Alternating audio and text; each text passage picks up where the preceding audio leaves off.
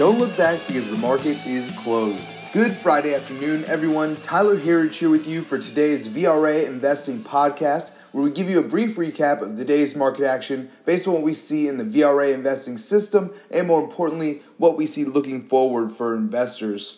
The rally continues today ahead of the long weekend this weekend. If you forgot, we did over here, that Monday the market will be closed for MLK Day, so everybody enjoyed the nice long weekend out there. So we got a good finish, though, to the week here ahead of this long weekend.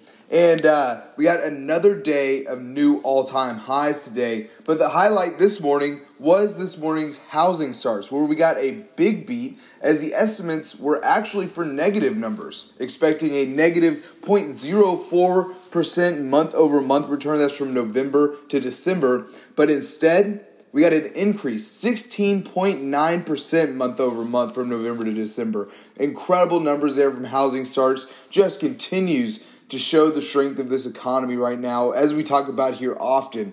Housing is one of our leading indicators and a key component of the VRA investing system. Seeing no signs of weakness in housing right now at all, continuing to get 52-week highs or new all-time highs from housing names and the housing ETFs. Like I said, just no weakness here whatsoever.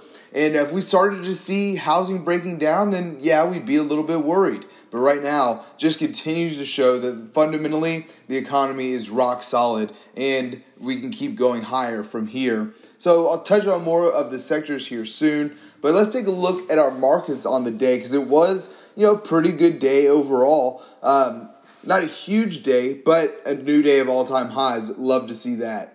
The S&P 500 led the way today, up just over 0.3% to 3,327. That is a new all-time high. The Nasdaq also at new all-time highs right now, at up 0.24% to 9,379. The Dow also hitting a record high. It was at a higher level to start the day. A little bit of the news from Boeing, more out about the simulations or something along those lines for the 737. It's all bad news out of there right now. Down 2.38% for Boeing today. That's what dragged the Dow back down, but was able to rally to close, finishing up just over 0.1%. New record close, 29,330. And then lastly here, the Russell 2000, which actually did lead our indexes the last 3 days strongly as well, took a little bit of a breather today, down just over 0.3% to 1,699. Looking at our market internals now, advanced decline line was actually negative overall for the Nasdaq today, making it a cumulative negative as well.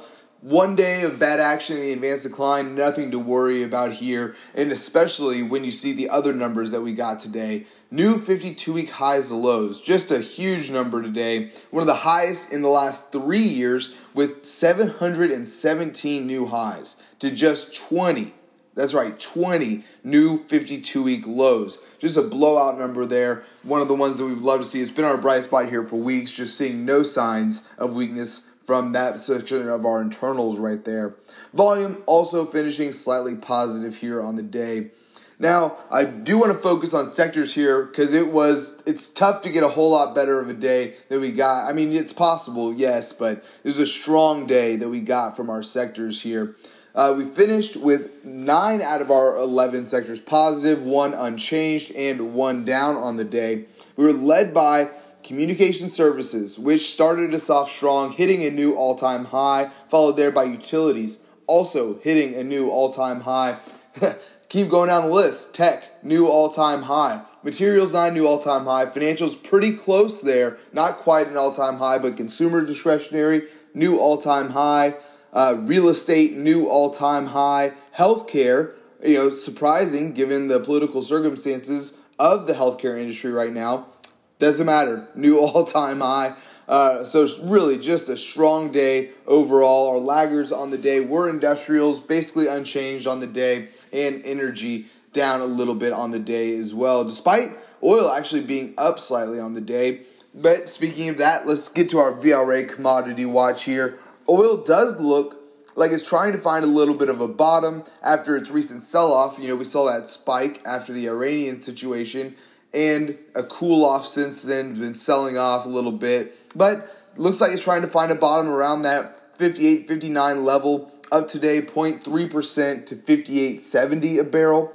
Gold was also higher on the day, up 0.42% to 1,557 an ounce. Silver up as well, almost 0.5% on the day, and back above its $18 an ounce mark to $18.02 an ounce. Copper, pretty flat on the day, but was down, finishing down 0.04%, or still trading at 0.04% to $2.84 a pound. And lastly for the day here, Bitcoin, continuing its rally here to start the year, has had a strong 2020 so far, up another almost 1.5% on the day to $8,865 a Bitcoin. Thanks everybody for tuning in today. That's all that we have time for here today. Enjoy the long weekend, again closed for MLK Day on Monday, but please be sure to subscribe to receive our inbox every day at the market close. You can sign up with us at vrainsider.com/podcast. Check it out. Check out our website while you're there as well. Again, hope you have a great long weekend. We'll see you back here on Tuesday for the close.